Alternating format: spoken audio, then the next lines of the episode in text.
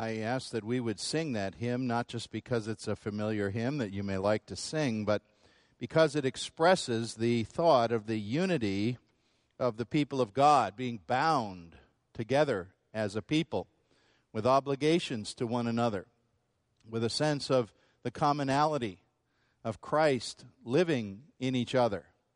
And that is a good background for the text I'm going to read today in Matthew chapter 18.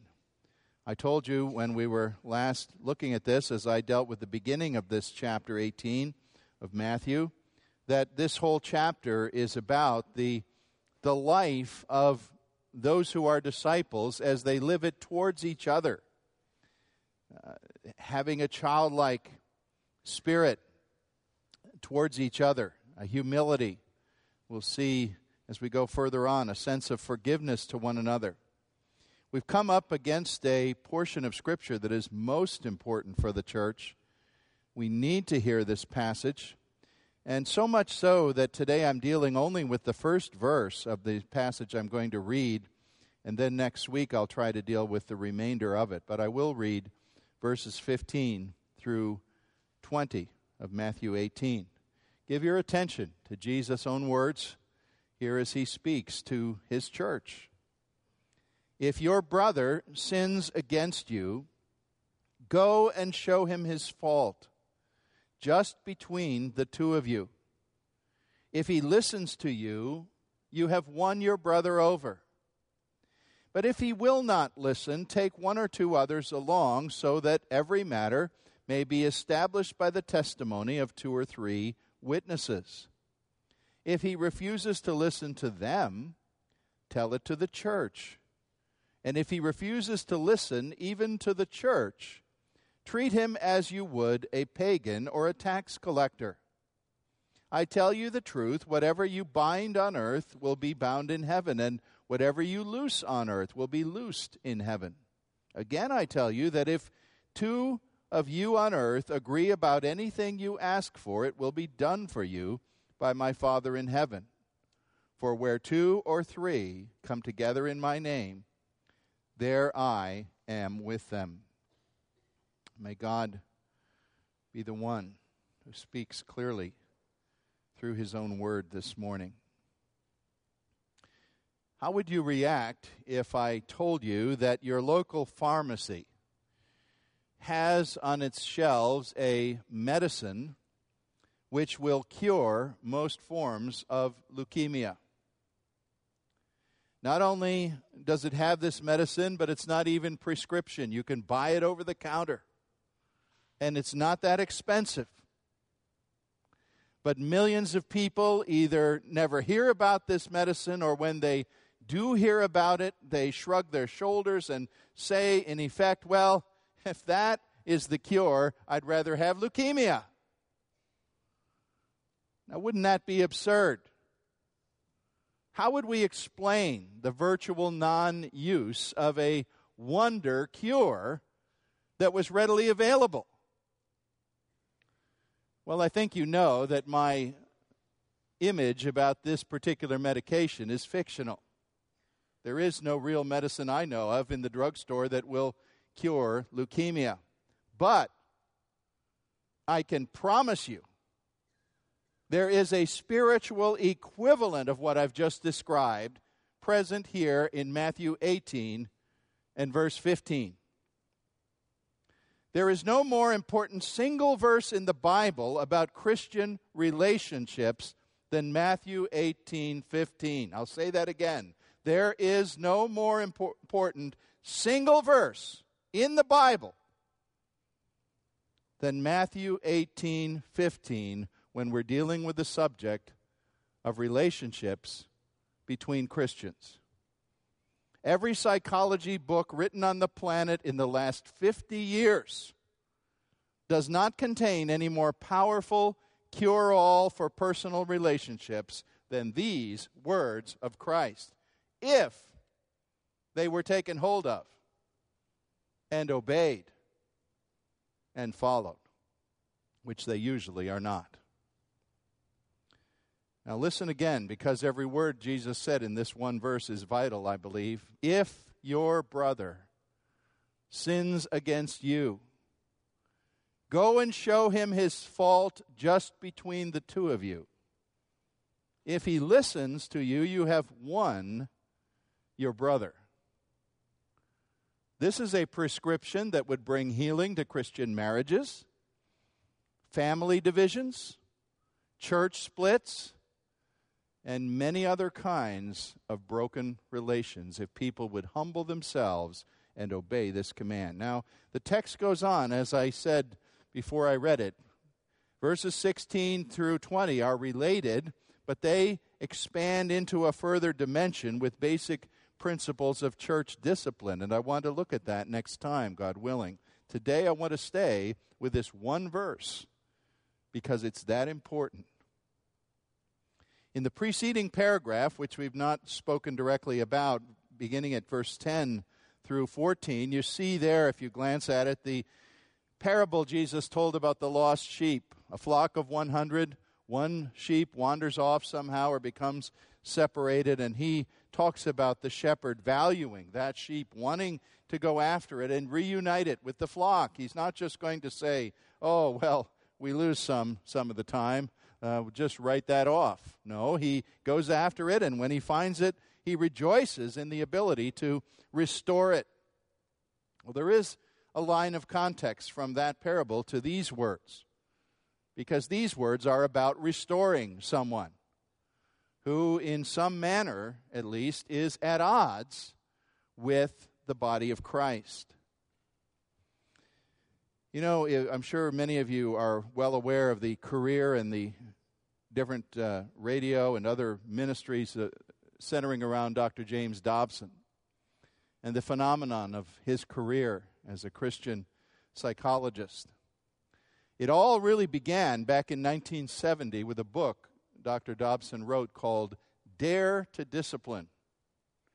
It was really quite a revolutionary sounding book when it came out in the end of the 1960s with all of the permissiveness that not only characterized culture in general at that time, but the whole ideas about child raising that were in our society, which was, was basically rather permissive. All of the things that were being written at that time. And Dobson came along with a biblical approach and said, You need to dare to have some discipline. It's not as important to be your child's friend as to be their parent. And you discipline a child, not beat them, discipline. It's different. You discipline because you love them. Well, similarly, the question is posed here do we care enough about relationships that we have with other Christians to allow discipline to enter into those relationships? Or are we just going to let those, those relations be lax and, and flabby and not really ever take the courage that is required to correct faults? or at least try to correct faults where we see them. A live and let live mentality does not promote holy living according to Scripture. It doesn't please God. Now, I'm not suggesting, you know, balance is very important here. I'm not suggesting that we're called to be busybodies, intruding ourselves in every possible way to every detail of another's life, nor are we called to be sharp tongued critics of others, nor stern judges who condemn other people. But within the body of Christ, we are to have a concern about what we see in the lives of other people, not wagging our finger under their noses, but quietly and appropriately, humbly speaking when we see something that we think needs attention, where the Lord might want to call that person to correction. The difficult key is that humility, that gentleness and lack of anger and vindictiveness that so easily can be the spirit in which we would reply to someone. Well, let me begin in the first place, and my first point is the longest, because I want to talk about the who, what, and why of Christian conflict resolution. So there's three subpoints under the first point. Asking who and what and why about this, I think, will spell out what the text says, and then we'll try to to have some more application about it after that. Who is under consideration here in verse 15? Is this just general advice to the world as a whole? Well, the principle that it espouses is certainly not a bad principle to use in your workplace with non believers if you're able to gently and, and carefully say to someone that they've, you know, committed a major fault. But Jesus isn't talking uh, here about general ethics for the population as a whole. He's talking about ethics for the body of Christ. We know that because he says, if your brother. Now, brother is simply a shorthand word there for a Christian disciple, whether male or female. If someone who with you mutually knows Jesus Christ and is possessed by the Holy Spirit of Christ, or certainly claims that, sins against you, then something needs to happen. So, this is a family of God standard of ethics, not necessarily a worldwide standard, even though it might carry over with good advice for the society as a whole. When two individuals dwell in any proximity of relationship to one another, and each one claims the Lordship of Christ and the Holy Spirit of Christ indwelling, there is a unique dynamic in that relationship. And it isn't just the same old, you know, rub shoulders with people who are utter strangers with nothing in common with us that we have in so many places in society. And now Jesus is saying that what is implied here is that a fellow disciple has somehow sinned, and that sin has not been recognized by the person who's done it, not confessed. By the way, the two words against you are not in a few of the older manuscripts. It might just say, if a fellow disciple sins. But more of the manuscripts do have the words against you. We think those are authentic words. But even if they weren't there, the principle would be the same. Something has been done that is serious enough, breaking a command of the Lord, an obvious violation, an obvious abuse of some kind, not apparently an accident, and not minor and you were involved. That's the who of this passage. Now, the what. What should you do about it? Well, you're told to go. Uh, that word right there, the little two letter verb, implies get up and take some action. Don't just sit there and stew. Go and reprove your brother face to face in private. The word reprove does not mean, you know, an angry attack, uh, you know, a hot letter that accuses the person. In fact, the word to reprove that's here means shed light on his fault, expose his fault to the light of day. The presumption is that perhaps the person doesn't fully understand what they have done, or if they know what they've done, they don't know how badly it has hurt or how much of an injury it has created. And you need to find a way, with the guidance and empowerment of God, to expose it to the light. Now, we see a good biblical example of this happening in Galatians chapter 2. Paul writes there of an incident where his fellow apostle Peter was wrong, Paul believed, very strongly believed he was wrong in his approach to Gentiles. And he was taking a much more Jewish line and really kind of rejecting Gentiles. And Paul went and basically, in so many words, he says, I got in his face. Now, I think there was love and there was consideration in the way Paul treated Peter, but you get the impression that strong and clear words were spoken. And Peter repented. He listened to his fellow apostle on that occasion and, and was won over to Paul's view. Now, needless to say, this is a transaction that has to avoid that anger that is so easy for us to have. Somebody's hurt you, you're angry, you're upset, you've been wronged, you're, uh, you're just all stirred inside. And you want to go and act out of that emotion. Well, attitude is everything in this. We bring alongside this text, I think, Galatians 6 1.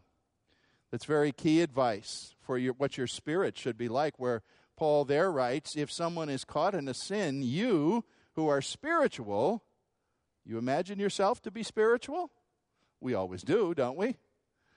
here's the sinner, I'm spiritual, right? You who are spiritual, restore him gently. Don't attack with banners flying and spears out thrust. Restore him gently, watching yourself, lest you also be tempted. In other words, your pride has got to be held in check. Jesus takes it for granted here that you are examining yourself.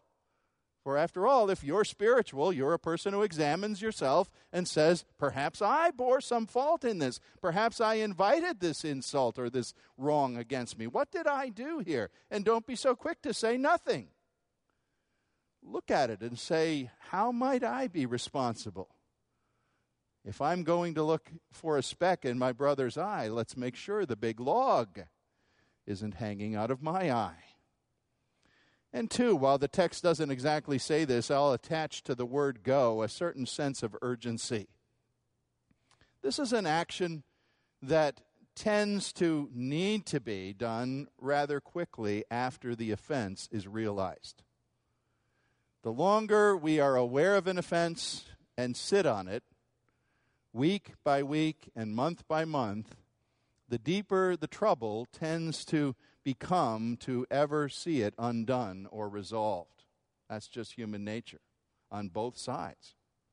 Remember in Matthew 5 23 and 24, Jesus said that if you're worshiping, if you're in an act of worship and you're, you're standing in line to bring your lamb to the priest uh, for sacrifice, and suddenly it occurs to you as you're in a, a posture of worship there in the temple that you have a really badly broken relationship with a brother, Jesus says, I can paraphrase, and I'm saying what he said get out of line, set your lamb aside, and go take care of that relationship, and then come back and make your sacrifice.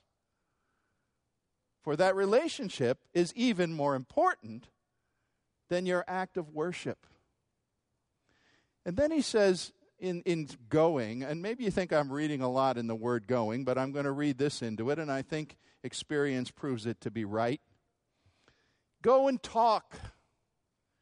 I would say to you from pastoral experience that talking of a two way kind is essential here. Some of us, maybe who are more literate people, like to write letters, so we would write a letter and express our thinking. Well, there's a problem with that. You write the letter, and your letter might have the accusational sense in it, and then the person sits there and stews a little bit about your letter, and he writes one back that's a little stiff. It's much better to go and talk, not email either. You know, the New Testament didn't know email, but email's the same as a letter. I think this is a command that requires conversation. The phone will work but it's probably not quite as good. But there is the importance of speaking so the other person even hears your tone of voice and can react, and you can be back and forth and talk. But then, too, the emphasis of the verse is on privacy, just the two of you. Now, you might think, well, I should rush right in. I've been greatly wronged. I should, I should bring witnesses. Doesn't this say? No, it says witnesses are another stage. We'll get there, Lord willing, next week. The first thing is the two of you. After all, stop and think. Your estimate of what was wrong here or what was done might very well be mistaken. There might be something that the other person can offer that you say, oh, well, I didn't understand it that way at all. And if you've already spread this around to a number of people, you've, you've stirred something up that doesn't need to be stirred. And hopefully it can be settled between the two of you. Well, here's what I'm guessing up to this point. Not too many of you are eager to initiate this. Am I right? Guess what? I'm not either. But I'm speaking here with the force of a command of Jesus Christ behind me there is a sense of reluctance on our part. Even though we may be angry, even though we may feel we are absolutely right, there's a reluctance to go and make what seems like it will be a confrontation out of it. And you know what? That sense of reluctance is a healthy thing. because it probably stops us from going off half cocked all the time, shooting out in all directions. It makes us really stop and think about what is important enough to undertake such an action as this. But you must not and you cannot let that healthy sense of reluctance stop you every time from acting as it often does. You must act if the Word of God has been violated, if the other person is in some way doing something repetitive, something abusive towards other people, breaking a commandment, openly lying, committing adultery, stealing, some kind of immorality, deliberate deception. Eh, there are all kinds of things here, big doctrinal errors. These things have got to be confronted because they're damaging to the person who's doing it, damaging to the people he's doing it to, and damaging to the whole flock of God. Now we ask why. All right? Who, what, and why would you do this uncomfortable thing? Again, there are a few duties that are harder than this to start. But think of the motive. That's what we mean by why. Why would you do it? Jesus says, to win your brother. There's something broken. Even if it's as simple as your relationship with this other person, there's a cleavage, there's, there's a break, like a crack in the bone or something, and it needs to be mended. And it may just be that that's all. Maybe it's just the relations between the two of you, but chances are it could even be bigger than that. It could be that this person is doing these kinds of things to other people and nobody's calling him to account. And he's living a life that is developing patterns of turning its back on the Word of God. And having professed to be a believer, he's acting like an unbeliever in many other areas. And nobody is doing anything. Now, it's entirely possible that you'll go to this person and, and say, Here's the thing, let's talk about this. And he will say, Oh, I was wrong. Well, thank you for caring enough to correct me. That's the ideal response, isn't it? You say, well, that never happens. Oh, yes, it does. I've seen it happen, and I've been the one who has said it when someone came and pointed out something to me. And I thought about it, and I said, I really was wrong there. Thank you. Thank you for being courageous enough to say that. You've helped me. It stings a little bit to say that, but it helped me to make that, in, that admission. God is saying we can be his instruments to work sanctifying grace, to call back somebody whose life is, is bound off in a wrong pattern, having turned their back behaviorally on the Lord and his word. All right, well, that's the who and the what and the why. Who, it's for Christians. What, go and do it quickly, just between the two of you. Why, to win your brother. Now let's go on with it a little bit and apply it some more because again I want to emphasize to you that verse 15 of Matthew 18 is quite possibly not just the most important command in human relations, I know it is the least obeyed of all the commands of Jesus. I know it. I would stake anything on that. That this is the most commonly disobeyed injunction of Jesus Christ in terms of how believers are to live their lives. I say that from long observation of friends and Christians of all stripes, not just this congregation, many congregations, pastors, elders, everybody else runs from doing this. Christians who are so mature, they really ought to know better, have a hard time doing this. Let me just name for you some of the avoidance strategies people do adopt instead of doing this simple thing. There's a number of them. One, they talk to everybody else about the problem, right? You don't talk to the person. You find your five best friends and say, Do you know what the pastor said? Do you know what she did last week? Hey, are we immune to gossip? The world loves to gossip. Christians don't necessarily love it any better than anybody else, but we haven't lost the love of it just because Christ is in our hearts. Can you honestly claim, when you think about being at odds with another person, that you haven't done that, gone and talked about it to several other people, if not many other people, before you talk to the individual. John Calvin says in his commentary on this passage, quote, the greater part of men are driven by ambition to publish with excessive eagerness the faults of their brethren.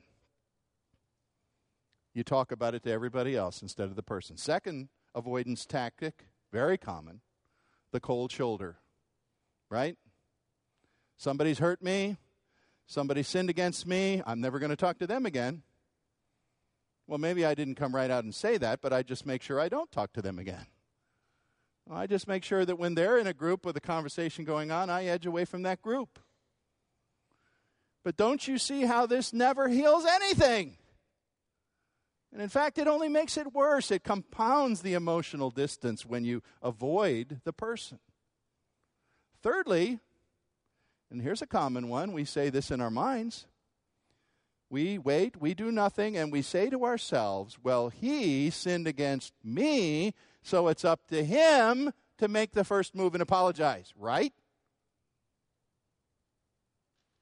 Not according to Jesus. Did you read verse 15? Did you hear who it's addressed to? If you have been sinned against, the obligation is on you. I say that just isn't fair. Well, Jesus is saying you're the one that's most aware of the fault. It may well be that this other person, in fact, in, in quite an innocent way, is not aware how he has trampled on you. Maybe he has patterns of life that, that just let him do these things and without really understanding that he stepped all over your feet or harmed you. It's quite possible. And if you're aware of the offense, Jesus says the initiative belongs. Yes, it would be great if offenders, and, and of course, if you are an offender and you know you did something wrong, you should go. But that's not the situation Jesus is addressing. He's addressing the person who says, I've been, I've had it committed against me. You go. That's who this is talking to. Fourthly, another avoidance tactic. This is very common is to call the pastor or call some other spiritual leader and say, Here's what happened. Now, will you go straighten that person out? I get these calls. I really do. And it's not totally a laughing matter at all. I must tell you, we pastors at Westminster have talked about this more than once, and we have a firm practice in this regard. We will say to you, gently but firmly, let me read Matthew 18:15 to you. You have an obligation to do something here. If you have already done that and have been refused, then you need someone to go with you, and I will be happy to be that person. But I will not short circuit what the scripture puts on you to do first. And some of you even get unhappy with your pastors when we tell you that. But I think the command of Christ is pretty plain. And a fifth avoidance strategy, and the last, and maybe the certainly the saddest of all. What do you do if you've been sinned against? Somebody's talked about you, somebody seems to have wronged you. Oh, let's see, I've used the cold shoulder. I asked the pastor, he wouldn't do it. I've waited for him to come and he didn't come. I'm leaving the church. Goodbye, church. Goodbye, fellowship. I can't dwell in this fellowship with this wrong against me. I can't do it. I've seen heartrending examples of this all across three decades of ministry. Just absolutely tragic. I've had people who think I'm the offender. I haven't known what the offense was. I find out much, much later. But a cold attitude sort of develops, and I'm a little bit aware that that person is acting differently towards me and avoiding me. And two years later, they're gone. Uh, we've gone to another church. Goodbye, if they even bother to say that. And when we investigate, oh, well, let me tell you what you did two years ago. Oh, really? Well, that was based on a pretty simple misunderstanding. We could have straightened it out quite easily if we had known and sat down and talked and but now that tiny little cut that went untreated for two or three or five years has got infection in it. and resentment is built up, and anger has built up. And finally, the person walks away. In the cafeteria style church hopping that some people do today, there's tragic, unfinished business that often, not always, of course, there are, there are right reasons to leave a church. This isn't the only reason. But when people leave for this reason, unfinished business remains behind them that is dishonoring to God. Do you see why I compare this one little verse of Jesus to a wonder cure that seems to lay on the shelf and nobody even bothers to use it? We know about it, but we say it's too hard. I can't do it. Sorry, I'm not that kind of a person. And it's not that the cure doesn't work, but it usually isn't tried. And I don't think Jesus would even be saying to us that it's going to work every time and we're going to see a satisfactory result every single time. If, if he thought that, he wouldn't have given us the further steps when we're refused. He knew we'd be refused sometimes, but we won't even take that first step. And that's why this is the least obeyed of all the commands of Jesus Christ. Well, in closing this morning, just a couple of practical exhortations about this. It's a rigorous command, ladies and gentlemen but it is a disciple's command. If your brother sins against you, go, show him his fault, expose it, just between the two of you. If he listens to you, you have won your brother. Now, I know some people are saying this to themselves. Here's what you're saying to yourself. You didn't think I was a mind reader, but I am. You're saying to yourself, I just am not a confrontational person. I hate confrontation. I can't possibly do this. Well, let me tell you if being a pastor requires a confrontational personality, I'd better quit the ministry because I am not a confrontational person. I hate confrontation. I will do many things to avoid confrontation, but I've learned that the calling I have requires it sometimes we cannot simply conclude this, that this is only for the argumentative person, the person who loves a debate, the person who likes to get in somebody's face, you know, and there are people who do like that. But we also need to realize that even calling this a confrontation may be a misunderstanding. Jesus isn't calling us here to relational combat. He's not calling us to take our wounded and harsh spirit and, anger in our voice and go and say, You ugly sinner, get it, get yourself straightened out. Of course not. I wonder if you could say to somebody something like this John, something happened yesterday that involved you and involved me, and it, it bothered me a lot. Maybe you didn't realize it.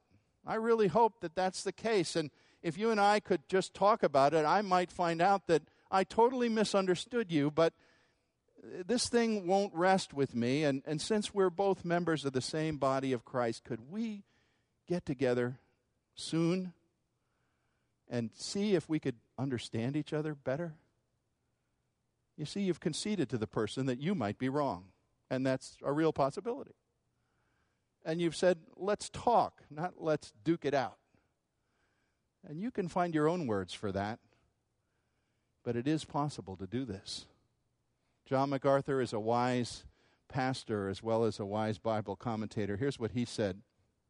I really was taken with this. He said, God does not mock his children by demanding of them anything that he does not intend to enable them to do by his power. No Christian, therefore, says MacArthur, has an excuse for not initiating Matthew 18 15 because God will provide the necessary wisdom, insight, gentleness, and boldness when a sincere, prayerful desire for these is present. Amen. He will. I was driving behind a car just a few weeks ago. Uh, there were actually a couple things on the back of this car that is one of those cars that kind of gives you the impression stay stay back. And the particular bumper sticker said, "I don't get mad, I get even." That's the way a lot of people live their lives. Can we in the body of Christ afford to have that be our credo? I don't get mad, I get even. We truly need other Christians, ladies and gentlemen, and they need us. The Robinson Crusoe style of Christianity is usually a failure. The conflict resolution strategy Jesus gave in Matthew 18 15 is not about judging people. It's not about condemning them. It's not about jumping all over them. It's about caring for them, so much so that you want nothing to stand between the two of you that is not of God. I don't think any of us have an exemption here.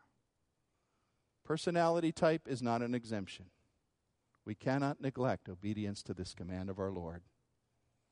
If you think you're exempt, you're in danger. You really are. I need to warn you. And if you think you're exempt, it may even be because you have some real homework that needs to be done and initiated with somebody. And you're avoiding it, and that becomes your sin against the other person. Jesus said, Blessed are the peacemakers who know that they are the objects of God's grace and mercy, and therefore see that they need to breathe that grace and mercy into other lives.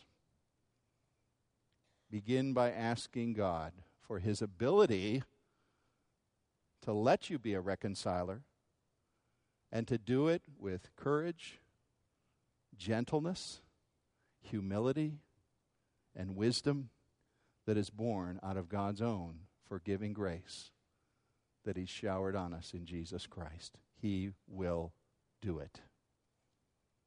Let us pray. Father,